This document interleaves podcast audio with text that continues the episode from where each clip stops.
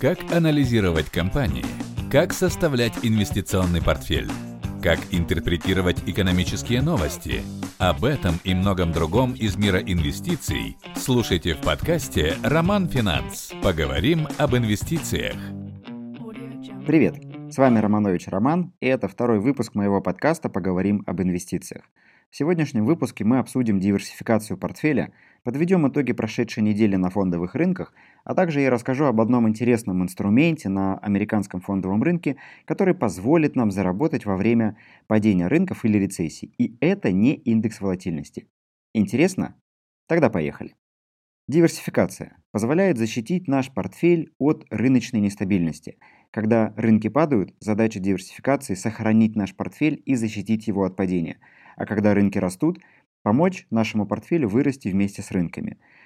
Проводя диверсификацию, мы должны определиться с тем, какие доли распределить на разные классы активов. Это могут быть акции, облигации и сырье, например, золото. Для того, чтобы понять, какую долю акций включить в портфель, есть простой и понятный тест. Возьмите число 80. Из 80 вычтите ваш возраст. Например, если вам сегодня 30 лет, из 80 вы читаете 30, получаете 50. Именно 50 – это та доля, которую вы должны включить в портфель в виде акций. 50% акций, если вам 30 лет, если вам 40 лет, то, соответственно, доля акций будет 40% от вашего портфеля. Оставшуюся часть распределите между облигациями и альтернативными инструментами, например, золотом или сырьем.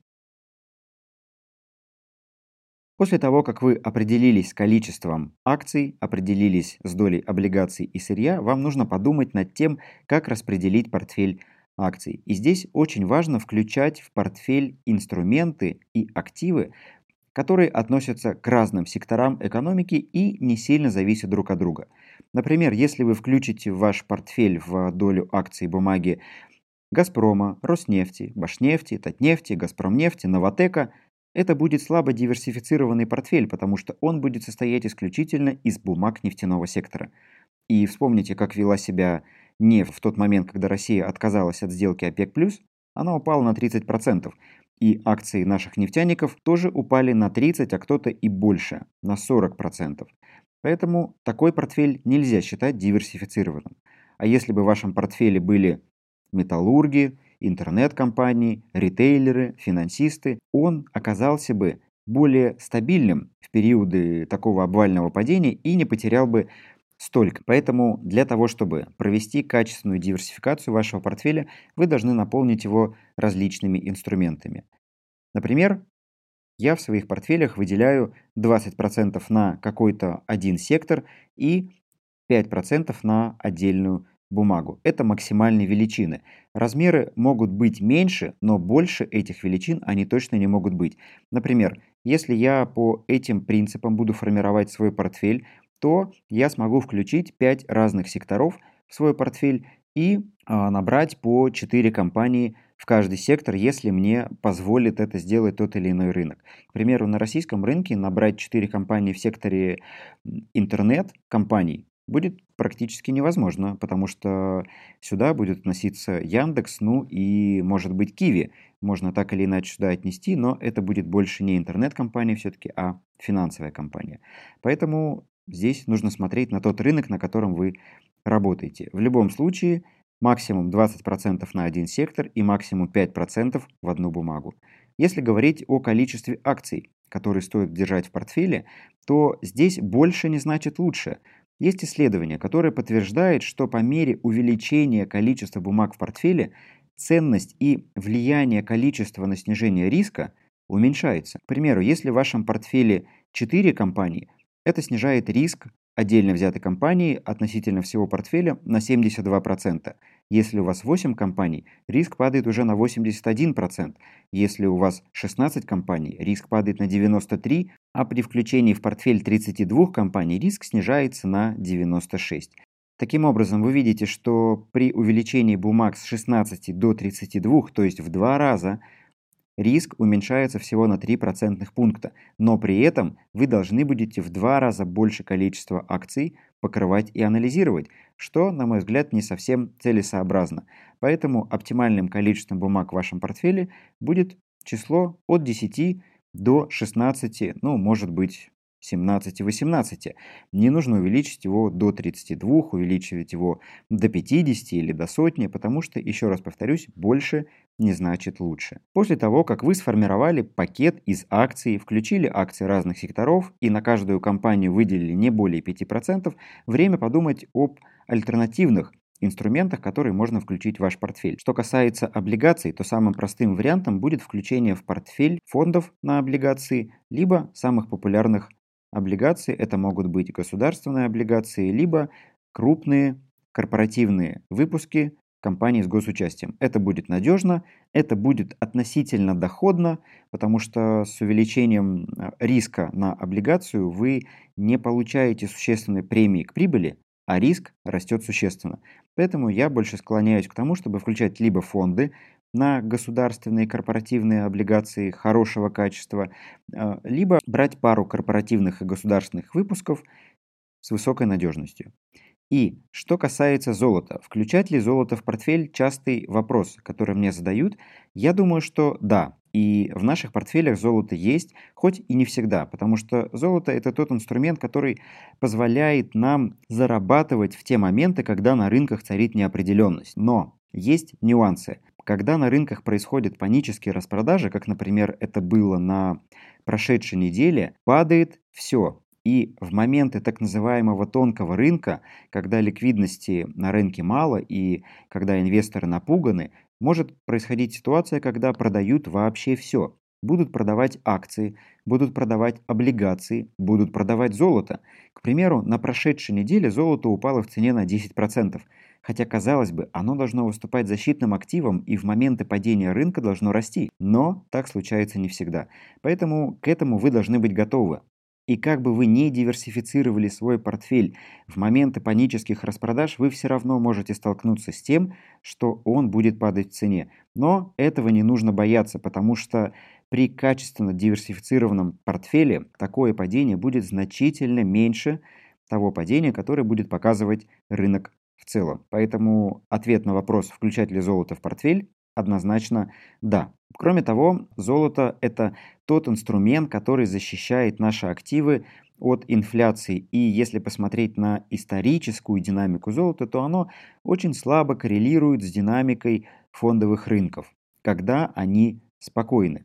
Поэтому это некий элемент действительно защиты. И в периоды понижения ставок, к примеру, ФРС начинает новый цикл понижения ставок для борьбы с коронавирусом и стимуляции экономики, и на этом фоне золото должно расти в цене. Поэтому то падение, которое мы видели на прошлой неделе, на мой взгляд, отличная возможность купить хороший актив в свой портфель, тем самым повысить его диверсификацию. Что касается результатов подобных портфелей, то Наверняка вы слышали о том, что у нас есть э, глобальный портфель на московской бирже, который мы ведем в качестве ну, такого некого эталонного портфеля и предлагаем возможность э, приобрести этот портфель. За прошедшую неделю он тоже упал в цене. Но если посмотреть на результаты нашего портфеля с э, начала года и сравнить его с результатами других рынков, то мы увидим, что с начала года наш портфель упал на 8%. При этом, если посмотреть на результаты рынков, то, к примеру, индекс московской биржи упал на 25%, в то время как американский индекс упал на 16% с начала года, а в Европе индексы упали на 30% с начала года. Поэтому минус 8 в сравнении с минус 25 и минус 30, я считаю, это хороший результат. Теперь плавно перейдем к итогам недели. Что же у нас было на прошедшей неделе и что ждать на неделе следующей? На прошедшей неделе индекс московской биржи упал на 14%. Индекс S&P 500 упал на 8% по итогу, но в моменте был минус 16%. В пятницу он вырос на 9%, что стало самым большим однодневным ростом за долгие годы. Вот такая высокая волатильность. В течение двух раз а, на прошедшей неделе мы видели стоп-торги по американским рынкам, когда Индекс падал более чем на 7%, а в пятницу он вырос на 9%. Так что вот такая интересная волатильность и интересное время мы наблюдаем на рынках. Америка перешла в медвежий тренд. Главная тема этой недели. тот растущий тренд, который длился у нас с 2009 года, с момента восстановления после кризиса 2008 года, дался. И по всем показателям американский фондовый рынок перешел в медвежий тренд. То падение, которое мы увидели с 19 февраля, стало самым сильным за всю историю наблюдений, и для перехода в медвежий тренд потребовалось три недели. Напомню, что сигналом для перехода в медвежий тренд является падение индексов от максимумов на 20%. Так вот, американскому рынку потребовалось три недели для того, чтобы от максимумов упасть на 20%. По факту мы падали даже больше, и в моменте падение достигало минус 30%. Что ждать от рынков дальше и получит ли развитие этот медвежий тренд, а, пока сложно сказать. Я все-таки склоняюсь к тому, что мы увидим в моменте попытку вернуться в растущий тренд и сократить то отставание, которое рынок сейчас показывает от своих максимальных значений.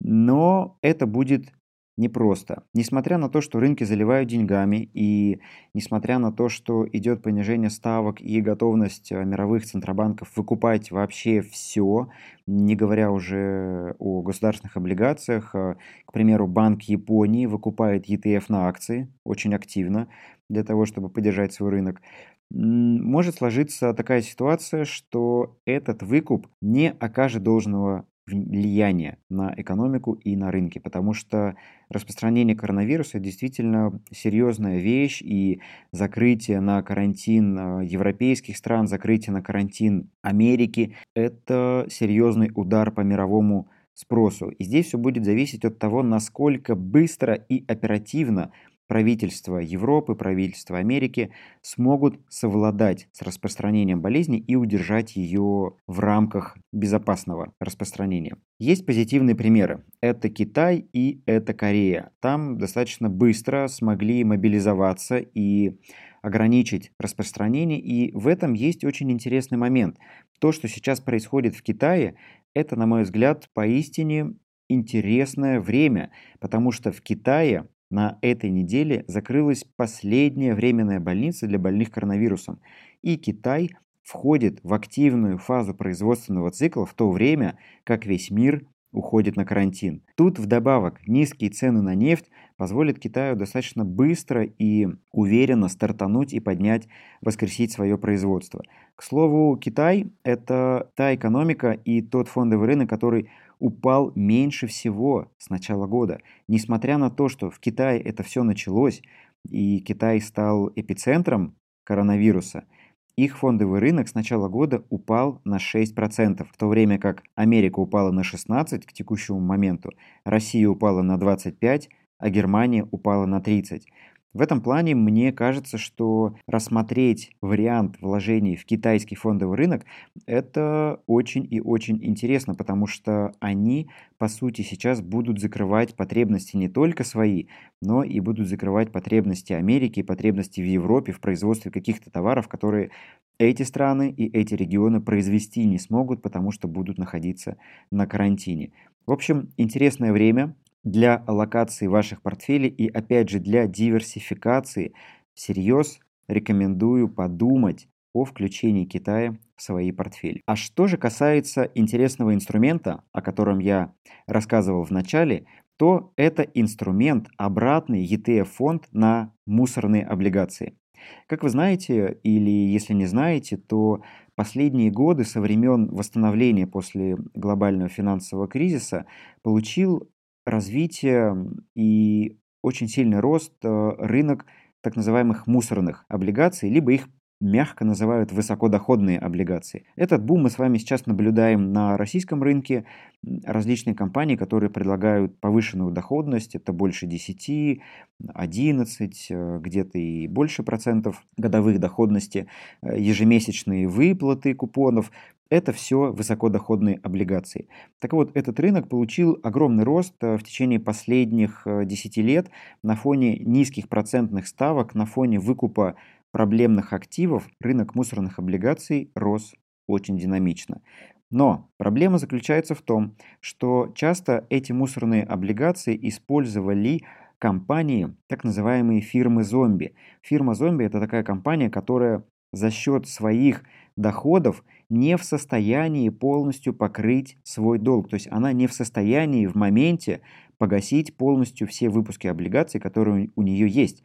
Она в состоянии платить проценты по этим кредитам, но полностью этот долг она закрыть не сможет. Так вот, эти компании работают за счет того, что они к моменту приближения погашения выпуска получают новые выпуски и как бы пролонгируют свои долги за счет новых выпусков. И проблема заключается в том, что Падающие доходы приводят к тому, что компании рано или поздно столкнутся с тем, что они не смогут не только за проценты, вернее, не только полностью погасить э, весь свой долг, но и также не смогут погасить проценты, а что приведет сначала к техническим дефолтам, а потом приведет и вовсе к дефолтам. Так вот, количество таких фирм-зомби на текущий момент э, среди компаний, входящих э, в американский фондовый рынок, то есть публично торгуемых, достигло уже 14%.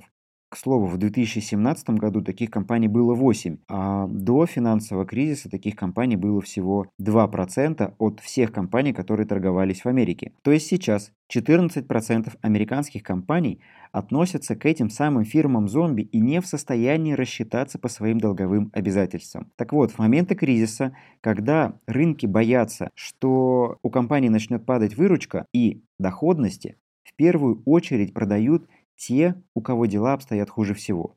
И такие облигации, и так называемые мусорные облигации, попадают под прицел распродаж в первую очередь. И когда эти облигации падают, то на этом, наверное, как-то хочется заработать. Так вот, в Америке есть фонд ETF, который зарабатывает на том, что мусорные облигации падают в цене. Этот фонд отличный инструмент для того, чтобы защитить себя в моменты а, кризиса и в моменты рецессии, потому что когда на рынках начнется рецессия, мы, скорее всего, увидим волну дефолтов, то есть те компании, которые относились к фирмам зомби, начнут выходить на дефолт, они не смогут исполнять обязательства по своим облигациям, начнут банкротиться, и это приведет к распродаже в секторе, а, к распродаже в секторе этих самых мусорных облигаций, и этот фонд будет расти в цене. К примеру, за прошлую неделю мы увидели падение в фондах вот этих самых мусорных облигаций на 20%. То есть в среднем они падали на эти самые 20%. Сейчас э, падение немножко сократилось, и общая динамика их э, с начала года минус 10%.